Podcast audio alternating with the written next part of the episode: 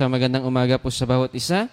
At patuloy po tayong pagpalain ng ating Diyos na buhay. At sa oras na ito, ay patuloy po nating ibahagi yung ating online service. At tunay nga, uh, para mas marami pa pong maabot ng gawain ng ating Panginoon. At maraming salamat po sa mga patuloy na sumusuporta sa gawain ng ating Diyos. At higit lalo sa 30,000 plus viewers. Yun, 30,000 talaga.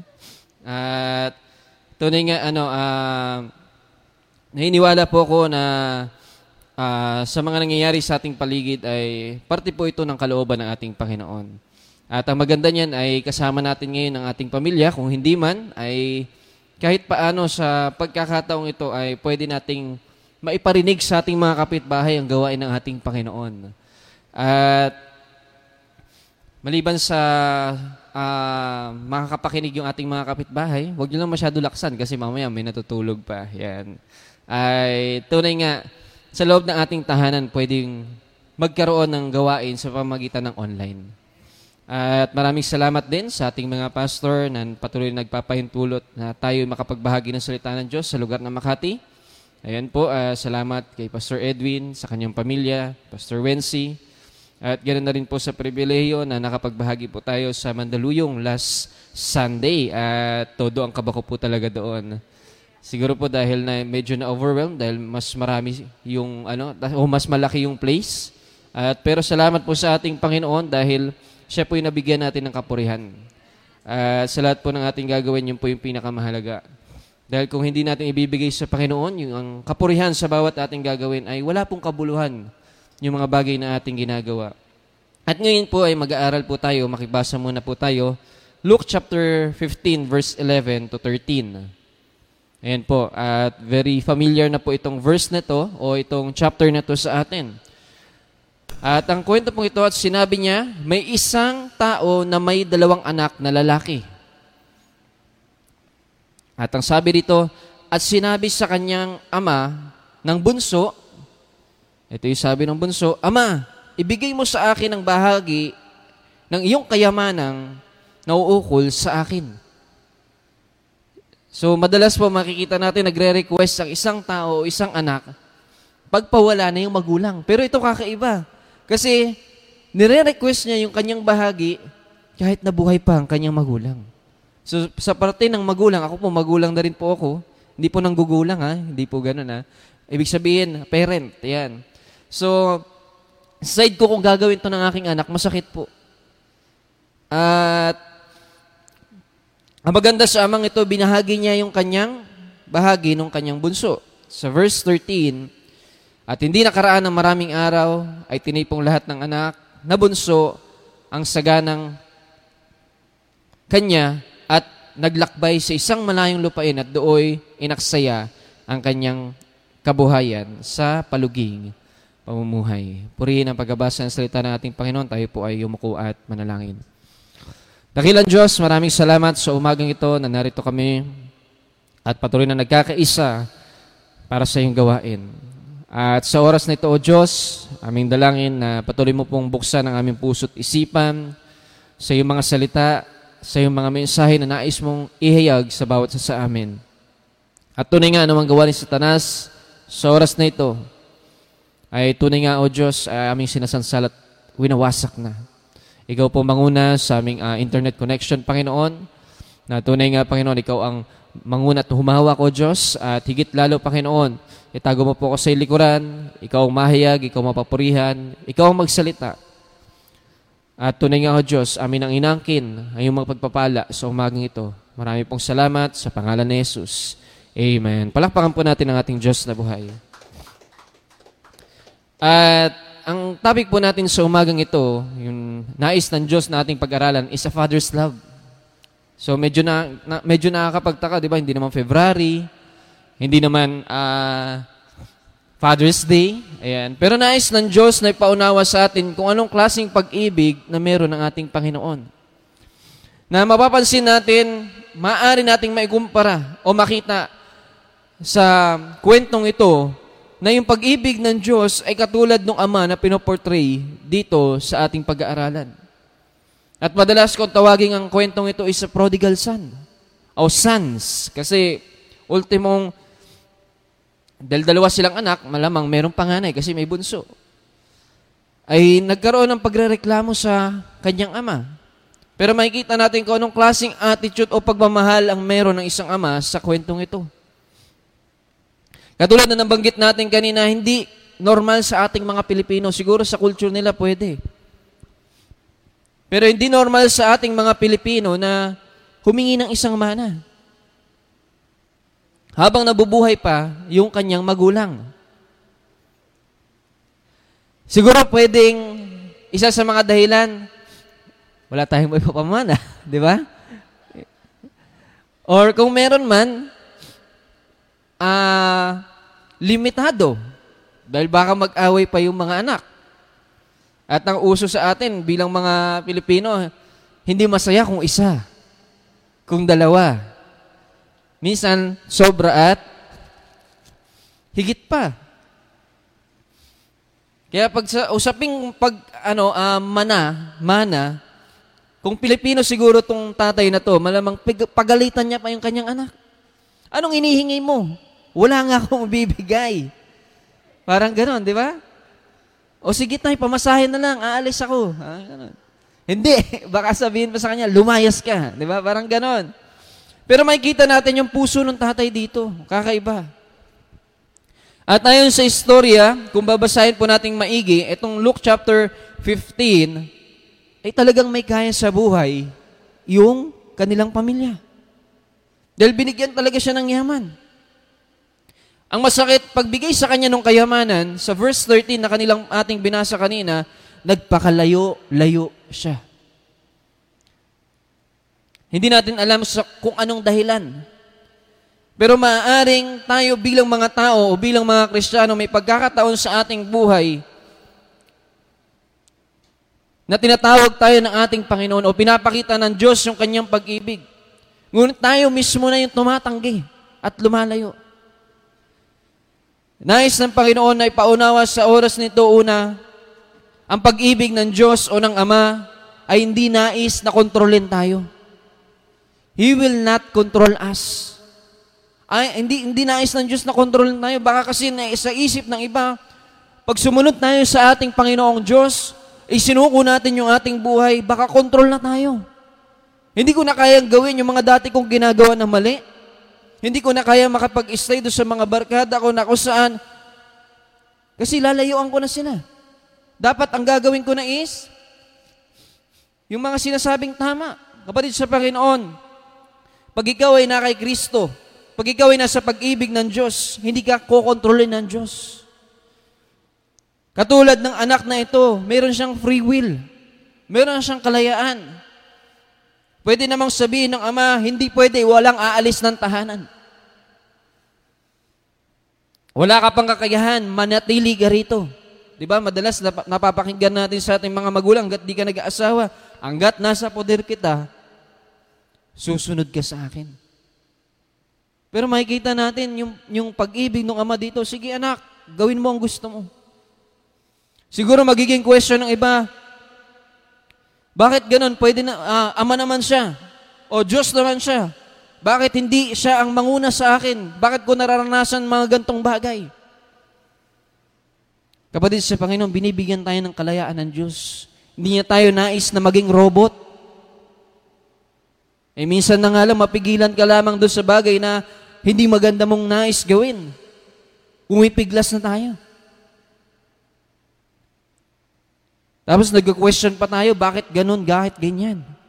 Kapatid sa Panginoon, binibigyan tayo ng pagkakataon ng salita ng Diyos na sa oras na ito, pinapaunawa sa atin na ang pag-ibig ng Diyos, hindi niya tayo kinokontrol. Meron tayong kalayaan. Kaya nga madalas mga papakinggan natin na sa salita ng Diyos, merong kalayaan. Kasi kung ang tingin ng iba, nakakulong tayo pag sumusunod tayo sa ating Panginoon dahil limitado tayo, kapatid sa Panginoon, ang totoo, hindi kami limitado. Mas nagiging malaya kami. Mas nakakasunod kami sa kalooban ng Diyos. At ito yung nais din ng Diyos sa iyo. Dahil minsan na rin naming naranasan yung mga bagay na maling desisyon sa aming buhay at ngayon, na narito kami sumusunod sa kalooban ng Panginoon, ramdam namin at alam namin, hindi kami control ng mga bagay na nasa isipan natin na maling pamamaraan. Hindi, kinokontrol kasi, di ba? Hindi ganun. Hindi tayo ginagawang robot. Kundi nais ng Diyos, mag-submit tayo sa Kanyang kalooban. Ano nangyari sa, sa anak na bunso?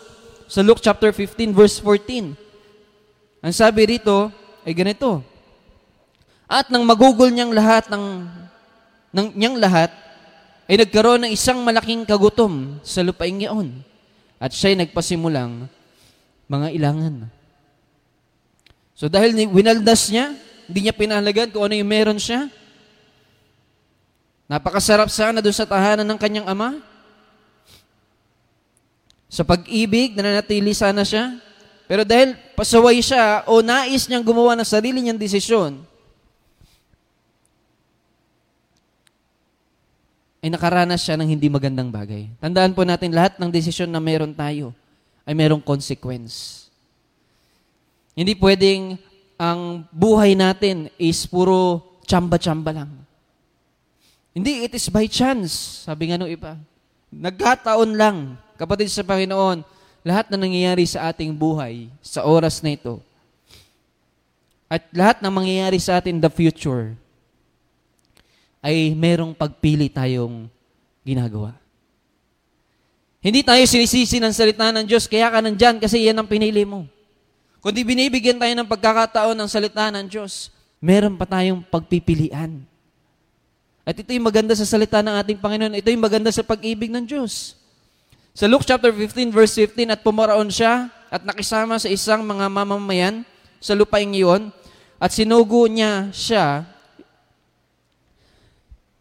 sa kanyang mga parang upang mapakain ng mga baboy. Sa verse 16, at ibig niyang mabusog ang kanyang tiyan ng mga ipa na kinakain ng mga baboy at walang taong magbigay sa kanya. So makikita natin dito na yung senaryo nung bunso ay hindi na maganda. Binigay sa kanya yung free will niya. O sige, malaya ka. Anak, ito yung mana mo. At ganoon din po yung pag-ibig ng Diyos. Hinahayaan niya tayo, hindi tayo pinapabayaan ha. Hinahayaan niya tayo magdesisyon. Iba po yung pinabayaan, wala nang pakialam yun. Pero yung pag-ibig ng Diyos, sinahayaan niya tayong magdesisyon. Free will nga. Upang makita natin yung kaibahan na meron tayong Diyos na gumagabay sa atin, magulang, ama, sa wala. At masakit po mawalan ng isang magulang. Minsan nga napakinggan ko, pasalamat nga kayo, meron pa kayong magulang. Merong iba, wala nang magulang. At makikita natin sa senaryong ito, sa kabila ng kanyang pagpili, ay hindi maganda yung kinalabasan ng kanyang desisyon. Nakikipag-agawan na siya doon sa kaning baboy na dapat pinapakain niya sa mga baboy. Kasi walang magbigay sa kanya ng pagkain. Kapatid sa Panginoon, kung hindi tayo susunod sa kalooban ng Diyos, ng Ama, hindi natin titignan yung pag-ibig ng Diyos sa atin. Maaaring hindi man ganito yung maging senaryo natin, pero ang sinasabi, maaari tayong maghirap. Maghihirap talaga tayo. Hindi magiging maganda yung ating sitwasyon. Tandaan po natin na minsan kung nakakilala na po tayo sa ating Panginoon, ano man yung ginagawa natin upang mapalayo tayo sa ating Panginoong Diyos. Laging tatatak sa ating puso at isipan. Katulad ng nangyayari dito. Maiisip natin, bumalik na lang tayo sa ating Panginoon. Bakit? Alam natin mas maganda yung sitwasyon. Pagkasama natin ng ating Panginoon. In Genesis chapter 2 verse 16, makikita natin dito, 16 to 17, na ang Diyos ay hindi tayo nais na kontrolin na parang robot. Ang sabi nito, Genesis chapter 2 verse 16, at inutos ng Diyos, ng Panginoong Diyos sa lalaki, kay Adan, sinasabi, sa lahat ng punong kahoy sa halaman ay makakain ka na may kalayaan. So binibigyan siya ng free will. Sige, kainin mo lahat. Kung ano gusto mo. Sa verse 17, merong instruction ng Diyos. Datapwat sa kahoy na may pagkakilala na mabuti at masama ay huwag kang kakain. So hindi po apple ha. Hindi po apple, mansanas, hindi po. Ang sabi ganoon, datapwat sa kahoy na may pagkakilala, ibig sabihin na mumunga,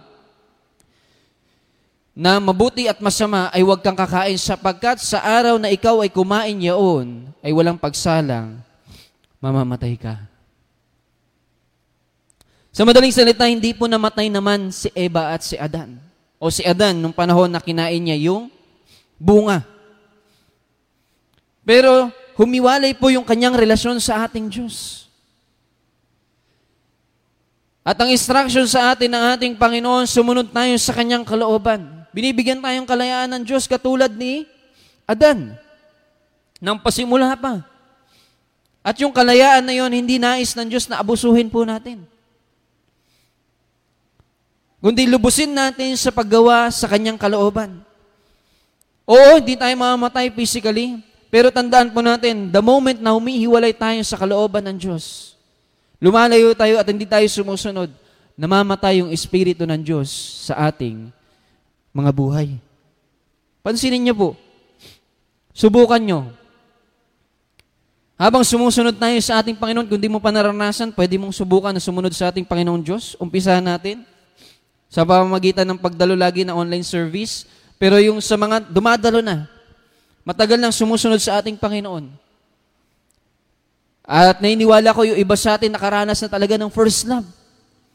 At alam natin, pag first love, ginagawa niyan lahat.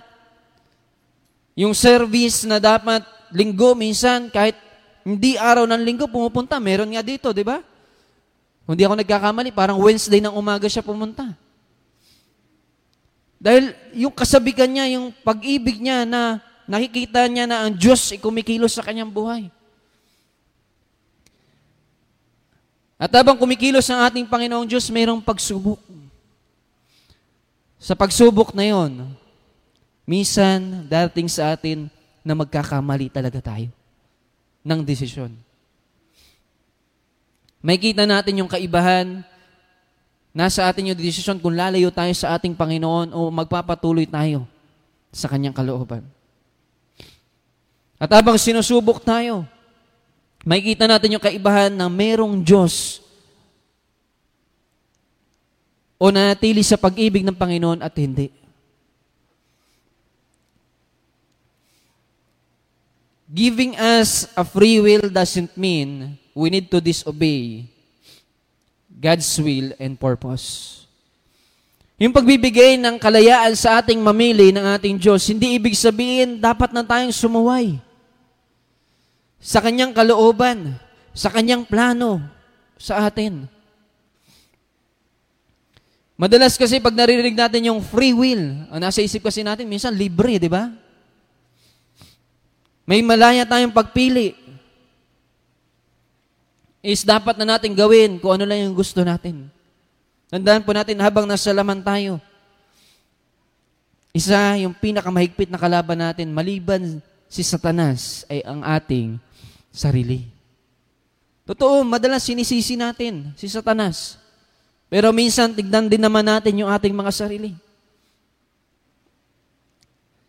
Ipinapacheck sa atin ang salita ng ating Panginoon, yung ating puso, yung ating pagsunod sa Kanyang kalooban, o kung hindi ka pa nakakasunod, yung lakad natin, naaayon po ba sa purpose at kalooban ng Diyos? May free will tayo kapatid sa Panginoon. Pero hindi ito ibig sabihin, sumuway na tayo sa ating Diyos.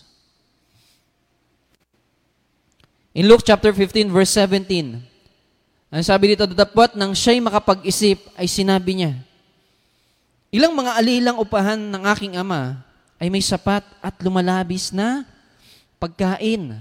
At ako'y ito'y mamamatay ng gutom. So nung hindi na maganda yung sitwasyon niya, nung una siguro ang saya niya. Wow, ang laki pala nung yaman ng aking ama. Ang problema, mali yung choice nung kanyang paggastos. At dumating siya sa paghirap sa problema. Pagdating sa verse 17 na pagtanto niya, ultimong alipin, masarap yung kinakain. Kasi nga may kaya sila sa buhay. Sa verse 18, nagkaroon siya ng isang desisyon. Sabi niya, magtitindig ako at paparoon sa aking ama at aking sasabihin sa kanya, Ama, nagkasala ako laban sa langit at sa iyo. So sa kabila na nangyari sa kanya, naunawaan niya na hindi naman siya kinontrol ng kanyang ama. Binigyan siya ng kalayaan. At ganoon din po yung nais ng Diyos sa atin. Na maunawaan natin na ang pagsunod sa kalooban ng Diyos ay hindi ka kinakahon o hindi ka limitado. Meron pa rin tayong kalayaan. Dalawang klase ng kalayaan yan. Kalayaan na gumawa ng mali at kalayaan gumawa ng tama sa harap ng ating Panginoon. Nasa atin ngayon yung pagpili. At tandaan po natin, ang Diyos laging bukas. Ang pag-ibig ng Diyos ay laging nandiyan. Nasa atin ngayon ang pagpili kung babalik o susunod tayo sa Kanya o hindi. Ang maganda dito sa bunsong ito, sa kabila nung nangyari sa kanya, naisip niya pa rin. Dumating sa kanyang pagkakataon na yung pagsisisi na tinatawag. Sabi niya nga, babalik siya doon sa kanyang ama. At kilala niya sa kanyang sarili, although lumalabas parang scripted na kung ano yung gagawin niya pag nakita niya yung kanyang ama, ay may kita natin dito, sabi niya, nagkasala ako. Aminado siya. Ito yung nais makita sa atin ng ating Panginoon. Na pag lumalapit tayo sa Kanya, na tinatanggap natin yung pag-ibig ng Diyos para sa atin, yung pagtutuwid, yung pag-aayos. Number two, God wants us to repent with all our heart. Na pag lumalapit tayo sa Kanya at nagsisisi tayo ng ating kasalanan is buo yung puso natin. Repent po ha. Hindi lang basta sorry. Kasi minsan yung iba sa atin, lalapit tayo, nag-sorry naman ako ha. Nag-sorry ka nga, ikaw pa yung galit. Di ba? Kakaiba eh. Mag-sorry ka, may mali kang ginawa. Sorry! Di ba? Ganun yung term mo pa.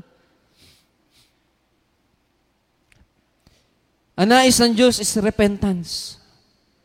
Ibig sabihin, pagtalikod. Na pag humingi tayo ng kapatawaran sa ating Panginoong Diyos,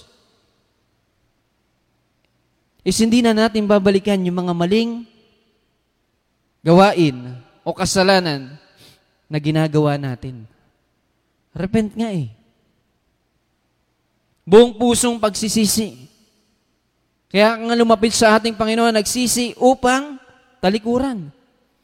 Hindi upang tignan muli at subukan. Luke chapter 15 verse 19, nang lumapit siya,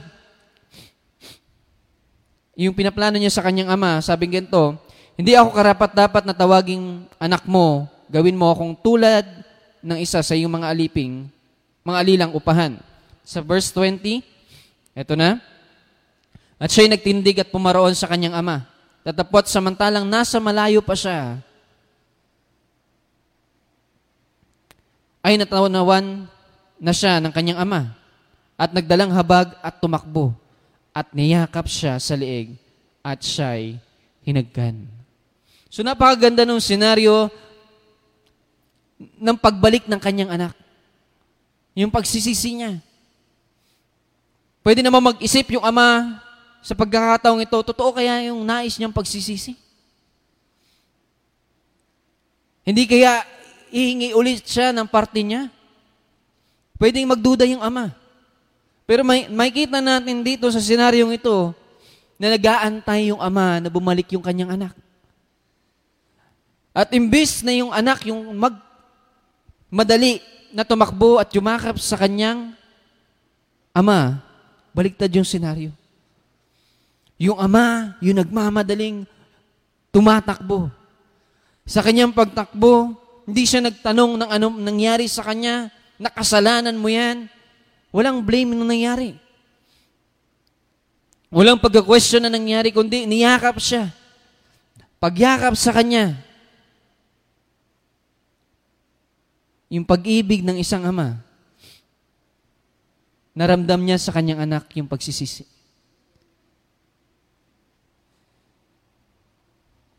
Masarap sa pakiramdam na niyayakap tayo.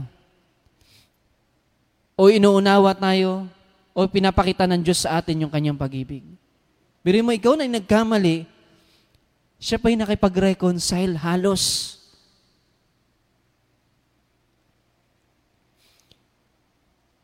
Alam ko sa kabila ng gantong senaryo, maaaring pag nare-realize natin yung pag-ibig ng Diyos, merong guilt feeling sa atin na parang ayoko nang bumalik.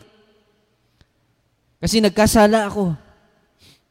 Lalayo na lang ako. Baka hindi ako tanggapin ng ating Diyos.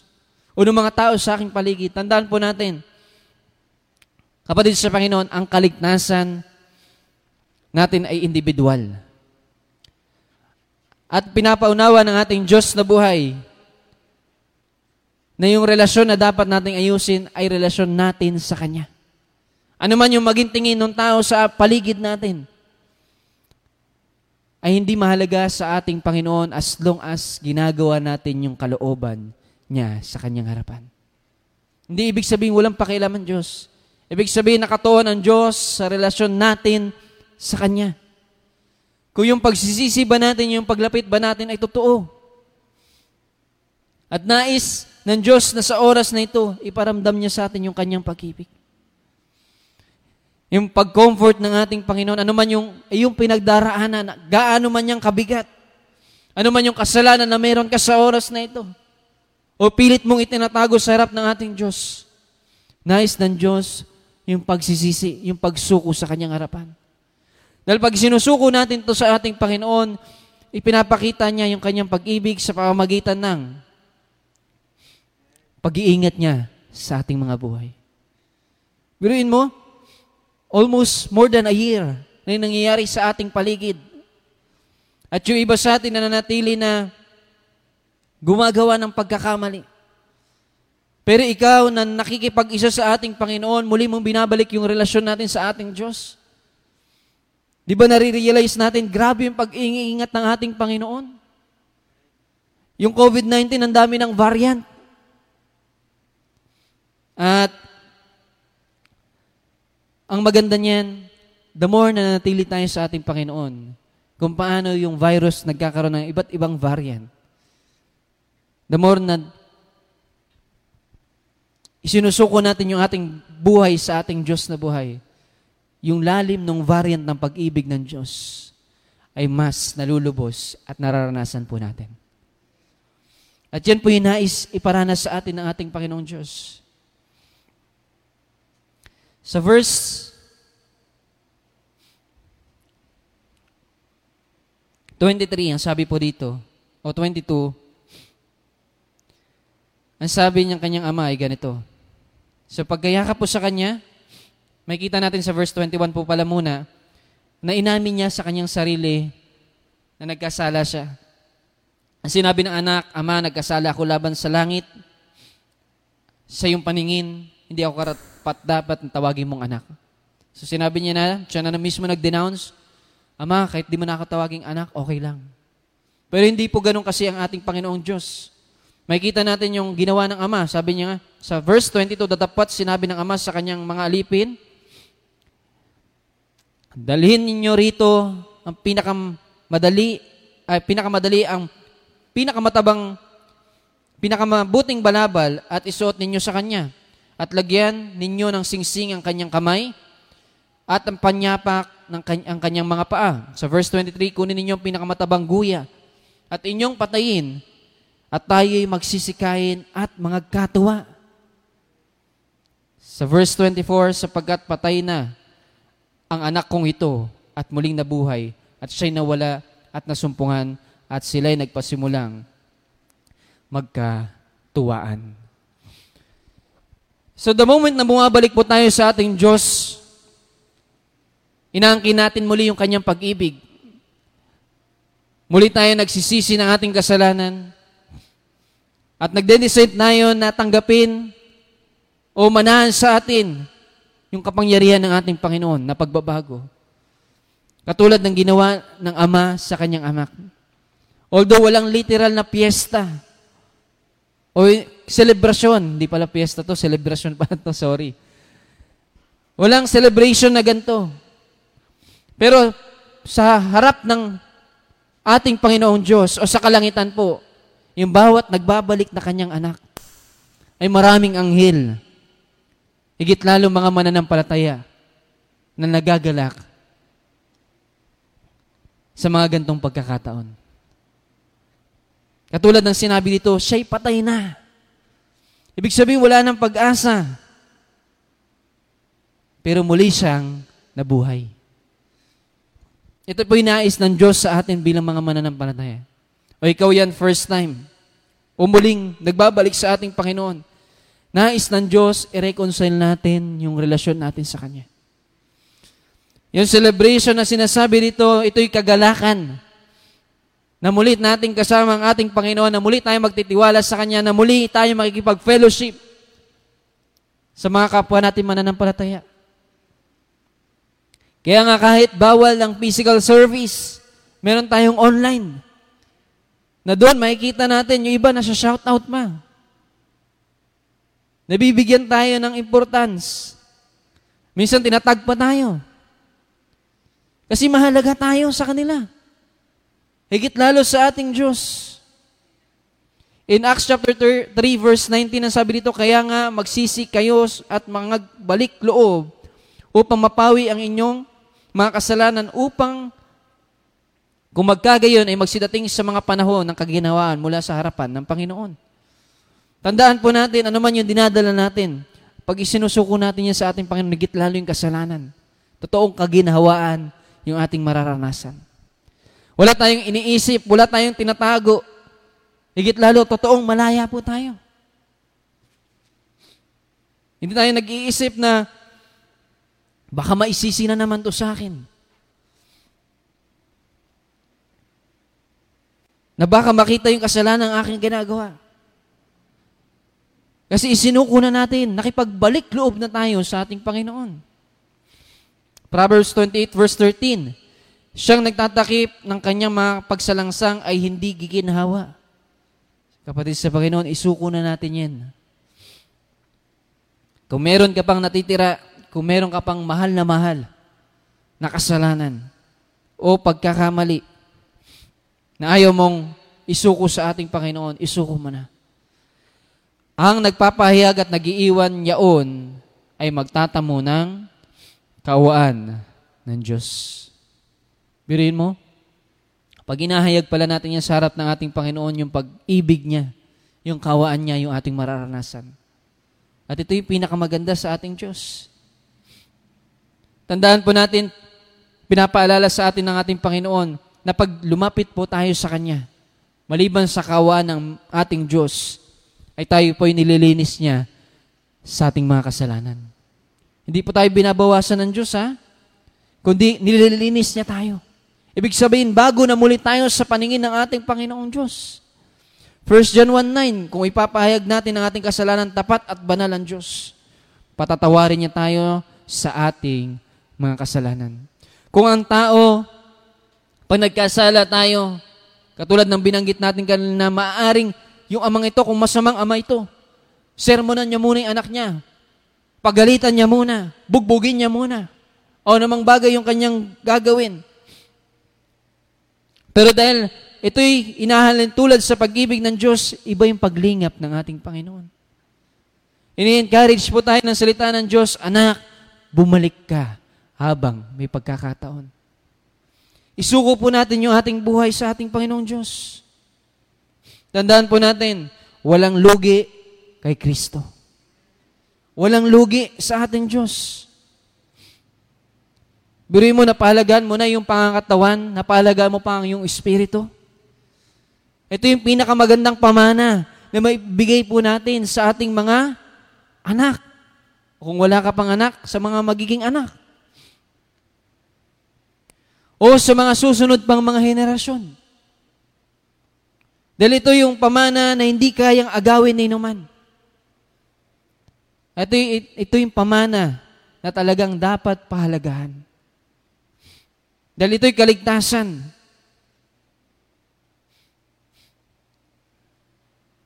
Sabi sa Luke chapter 5 verse 32, sabi ng salita ng ating Panginoon, narito ang Diyos, hindi ako pumarito upang tawagin ang matutuwid.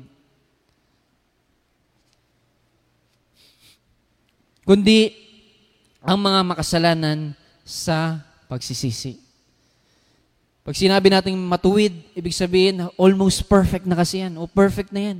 Walang pagkakamali. At tandaan po natin, kung titignan natin, ititrace natin kung sino bang walang pagkakamali sa atin. Romans chapter 3 verse 10, gaya ng susulat, walang matuwid, wala kahit isa. So lahat po tayo nagkasala, lahat tayo hindi karapat-dapat sa harap ng ating Panginoon. Pero dahil sa kanyang pag-ibig, siya pa ang yayakap sa atin, siya pa yung nakipag-reconcile. Pinadala niya pa ang ating Panginoong Isus. Nagpakababa siya upang yung relasyon natin ay maayos. Upang yung buhay natin ay magkaroon ng direksyon. Upang yung free will na meron tayo ay maayos. Yung pagsisisi na meron tayo ay maging totoo. God's acceptance doesn't mean He tolerates our sin. Yung pagtanggap sa atin ng ating Diyos na buhay, hindi ibig sabihin, tinotolerate niya. Hindi ibig sabihin, pinapayagan niya yung ating mga kasalanan. It only means that He is willing to forgive and reconcile with us. Kaya tayo tinatanggap ng ating Diyos, binibigyan niya tayo ng panibagong pagkakataon. At yung panibagong pagkakataon na yun, ay upang patawarin tayo at ayusin natin yung nasirang relasyon natin sa harap ng ating Panginoon. Ang tanong, nais po ba natin makipag-reconcile sa ating Panginoong Diyos? Kung amen ang sagot mo kapatid sa Panginoon, maraming salamat. At habang tumatagal po tayo sa ating paglilingkod o pagsunod sa ating Panginoong Diyos, marami pang bagay tayong dapat ipareconcile sa ating Panginoong Diyos. Kita po natin yan. Ibig sabihin, pinapaayos. Ibig sabihin, pinapatuwid. Pangatlo at pinakahuli, yung pag-ibig ng Diyos o ng Ama, ay ito yung magtutulak sa atin na magpasailalim sa Kanyang kapangyarihan o authority. Katulad ng binanggit po natin kanina, meron tayong kalayaan. Pero nais ng Diyos na magpasubmit tayo sa Kanyang authority. Dalawa lang yan ang pagpipilian natin. Magpasubmit tayo sa authority ni Satanas o ng Diyos. Doon tayo sa mapapabuti tayo o doon tayo sa mapapasama tayo. Doon tayo sa mahihirapan tayo o doon tayo sa merong kagaanan. Nasa atin po ang pagpili. Luke chapter 15 verse 25 Nasa, bu- nasa bukid nga ang anak niyang panganay nang siya'y dumating at malapit na sa bahay, ay narinig niya ang tugtugan at sayawan. At pinalapit niya kanyang isa sa, sa, sa mga alipin at tinanong, ano kaya ang bagay na yaon? At sinabi sa kanya, dumating ang kapatid mo at pinatay ng iyong ama, ang pinatabang guya, dahil siya'y tinanggap niya naligtas at magaling. Natapot nagalit siya at ayaw pumasok at lumabas ang kanyang ama. Paglabas ng kanyang ama ay siya'y namanhik sa kanya. Sa verse 29, datapot siya'y sumagot at sinabi sa kanyang ama, Narito maraming taon nang kita'y pinalil, pinaglilingkuran at kailanman hindi ako sumaway sa iyong utos. At gayon may hindi mo ako binigyan kailanman ng isang maliit na kambing upang ipagkatuwa sa mga aking kaibigan. Tatapwat nang dumating itong anak mong umubos ng iyong pagkabuhay sa mga patotot ay pinagpatay mo siya ng pinatabang guya. At sinabi sa kanya ng sa kanya ng kanyang ama, Anak, ikaw ay palaging nasa akin at iyo ang lahat ng akin. Tatapwat karapat dapat magkatuwa at magkasaya tayo sapagkat patay ang kapatid mong ito at muling nabuhay at nawala at nasumpungan. Pangatlo at pinakahuli, nais ng Diyos na mag-submit tayo sa kanyang authority. At habang tumatagal tayo sa paglilingkod sa ating Panginoon o pagsunod sa ating Panginoong Diyos, may mga bagay na magtutulak sa atin. Katulad ng panganay, nag-compare siya. Nagkaroon siya ng pagkukumpara. Bakit siya? At ito hindi nais po ng ating Panginoong Diyos sa atin bilang kanyang tagasunod. Huwag na natin ikumpara yung mga bagay na nakikita nating mali at sabi nga, hindi tama na mainggit. Mas okay na na ma-encourage o ma-inspire tayo na nakikita natin na yung isang tao ay bumalik sa gawain ng ating Panginoon, na lumalago sa gawain ng ating Diyos, na tunay nga muling merong nais mag-submit sa ating Panginoong Diyos o makasama natin sa paglilingkod o pagbabahagi ng salita ng ating Panginoon. Dahil the more na nagko-compare tayo, the more na tinitignan natin yung iba, hindi imposible talaga sa pagkukumpara natin. Meron inggit na mula kay Satanas na tutubo sa ating mga puso. Pero kung gagawin natin ang salita ng ating Panginoong Diyos, Hebrews chapter 12, verse 2, na titignan natin si Jesus. Na magsasubmit tayo sa kalooban ng ating Panginoong Diyos, hindi imposible na tayo ilalago. At yung possible na inggit ay mawawala. The more na tumutubo ang salita ng Diyos sa ating mga puso, the more na tumutubo sa puso natin yung kalooban ng ating Panginoon, ito yung magtutulak sa atin na gumawa at sumunod sa kanyang nais. At pag ginagawa natin to, Colossians chapter 3 verse 17, ano man ang inyong ginagawa sa salita o sa gawa, gawin ninyo sa lahat sa pangalan ni Jesus na nagpapasalamat kayo sa Diyos sa pamamagitan niya. Tandaan po natin, lahat ng gumagawa sa kalooban ng Diyos, wala kang makikitang nakasimangot. Huwag mo na tignan yung katabi mo. Pero totoo yan, lahat ng gumagawa sa kalooban ng Diyos, lahat yan masaya. Dumadaan man ang pagkapagod, pero sa loob niyan, masaya siya. Dumaan man ang pagkahina, pero sa loob niyan, masaya siya. Bakit? Kasi may isang Diyos na nagpapalakas. May isang Diyos na tumutulong at nagpapasaya. May isang Diyos na nagpapagaan ng kanyang nararanasan na problema. Pero mo, dumadaan ka na sa problema, dumadaan ka na sa suliranin, pero dahil may Diyos ka nasa isip natin at nasa puso natin, tutulungan ako ng Panginoon. May Diyos na umaakay sa atin. Tandaan po natin, walang nagpapasalamat na malungkot unless masama ang loob. Lahat na nagpapasalamat, higit lalo sa ating Panginoong Diyos, lahat yan masaya. At ito yung kasiyahan na hindi happiness lang. Ito yung kasiyahan na joy na mula sa ating Panginoon, kagalakan. Kung hindi mo pa ito nararanasan, mag-umpisa ka na sumuko at mag-submit sa ating Panginoon Diyos. Ephesians chapter 6, verse 6 to 7. Ang sabi po ng salita ng Diyos, hindi ang paglilingkod sa paningin na gaya ng pagbibigay lugod sa mga tao. So pag sumusunod daw tayo sa ating Panginoon, pag nag-submit na tayo sa ating Diyos, huwag na tayo maglingkod na parang sa tao kasi ito yung naging sitwasyon ng panganay. Gusto niya napapansin siya ng tao. At hindi po ito nais ng Diyos. Kundi bagkus gaya ng alipin ni Kristo na ginawa mula sa puso ang kalooban ng Diyos. So pag gumagawa po tayo, gawin natin para sa ating Panginoon at wala ng iba. Dahil pag naging men pleaser po tayo, napakahirap po niyan.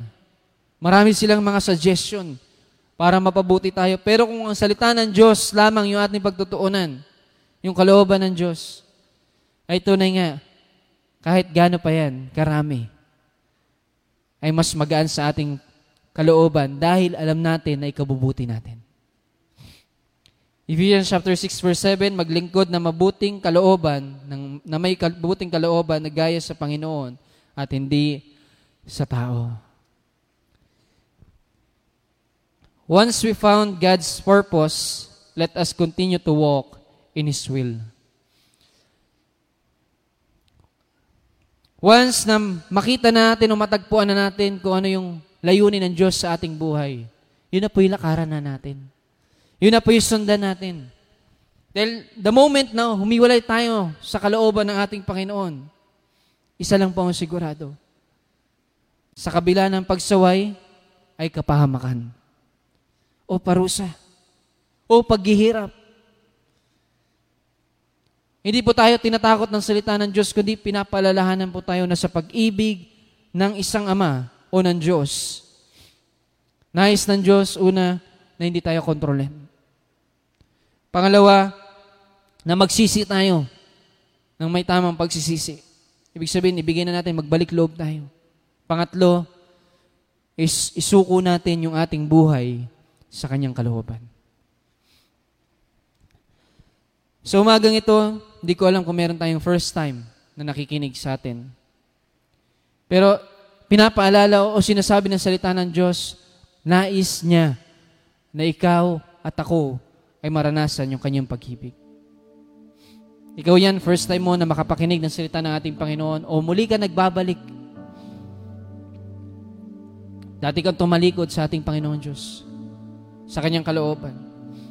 Muli ka nagbabalik at nais mo muling maranasan yung pag-ibig ng Diyos ng buo at totoo sa iyong buhay. Ito yung tamang pagkakataon. Nais kitang ilid sa isang panalangin. Ito yung panalangin ng pagtanggap muli sa ating Panginoong Yesus. Ulitin mo lamang yung mga salita na aking babanggitin na nagmumula sa iyong puso. Na ikaw mismo yung lumalapit sa ating Diyos na buhay. Ganito yung panalangin kapatid sa Panginoon.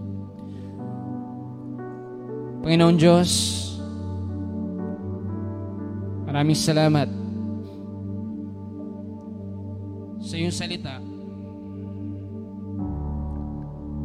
na iyong binigay o aking napakinggan sa oras na ito. Pakilan Diyos, alam mo po ang laman ng aking puso. At sa oras na ito, inaamin ko po na ako'y makasalanan. At aking tong hiningi ng kapatawaran sa iyong harapan. Lahat ng kasalanan, simula nang ako'y magkaisip hanggang sa oras na ito. Takilan Diyos, binubuksan ko po ang aking puso Pumasok ka. Panahan ka sa aking buhay. Simula sa oras na ito. Panginoong Isus, tuloy ako sumasampalataya na Ikaw, O Diyos, ay namatay sa krus ng Kalbaryo. At pagkalipas ng ikatlong araw, ay muling nabuhay upang maging ganap ang aking katubusan, ang aking kapatawaran. Maraming salamat, O Diyos, sa pakikisa, umuling relasyon na meron ako sa iyo. Sa kapatawaran at higit lalo sa pag-ibig na iyong binibigay. Marami pong salamat sa pangalan ng Ama, ng Anak, ng Espiritu Santo, sa pangalan ni Jesus. Amen. Kapatid sa Panginoon, kung sumunod ka sa panalangin, maraming salamat tunay nga, yung pag-ibig ng Diyos o ng Ama ay patuloy nating mararanasan sa ating mga buhay. Nais ko naman po mangusap sa mga mananampalataya sa oras na ito. Nais, uh, nais at pinapaunawa sa atin ng salita ng ating Panginoon Diyos na siya bilang Ama sa ating mga mananampalataya. Na nais niya laging iparanas sa atin yung kanyang pag-ibig yung kanyang pag-iingat.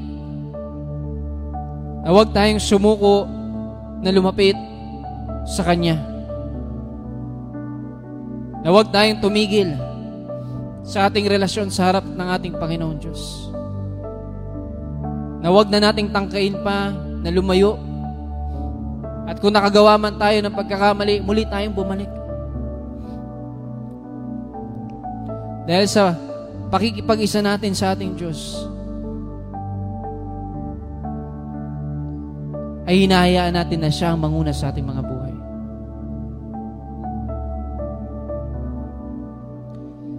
Kung nanatili naman tayo sa kalooban ng Diyos, maraming salamat. Patuloy pa nating nasain na ang Diyos ang siyang kumilos sa ating buhay. Sa ating mga mahal sa buhay. Sa ating mga kaibigan higit lalo sa atin bilang individual. Nais ko pong manalangin sa bawat isa tayo po yumuko at manalangin.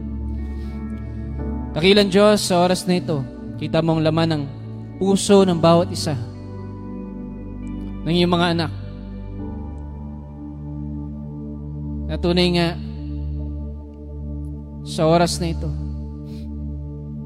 maraming salamat sa kalayaan na yung ibinibigay sa amin upang makagawa kami sa iyong kalooban, O Diyos. Higit lalo maraming salamat sa bawat pagkakataon na ibinibigay mo sa amin o second chance na hindi ka nagsasawa, O Diyos, na kami ay bigyan ng pagkakataong patuloy na magsisi at lumapit sa iyo. Maraming salamat din, O Diyos, Higit lalo na ikaw yung Diyos na nangunguna sa amin, nag-iingat at nagbibigay ng proteksyon. Kita mo, Diyos, sa pagkakataong ito, yung bawat isa na nanonood at kasama namin sa iyong gawain. Yung bawat kinakaharap nila, yung laman ng kanilang mga puso. At tunay nga, O Diyos, ikaw magbigay ng katugunan sa pangalan ni Jesus aming inaangkin sa oras na ito na wala ka pong lalagpasan ng iyong pagkilos, ng iyong pangunguna, ng iyong katugunan, O Diyos. Tuloy kami sumasampalataya na ikaw pa rin ang Diyos na gagawa sa aming mga buhay. Marami pong salamat sa pangalan ni Jesus. Amen.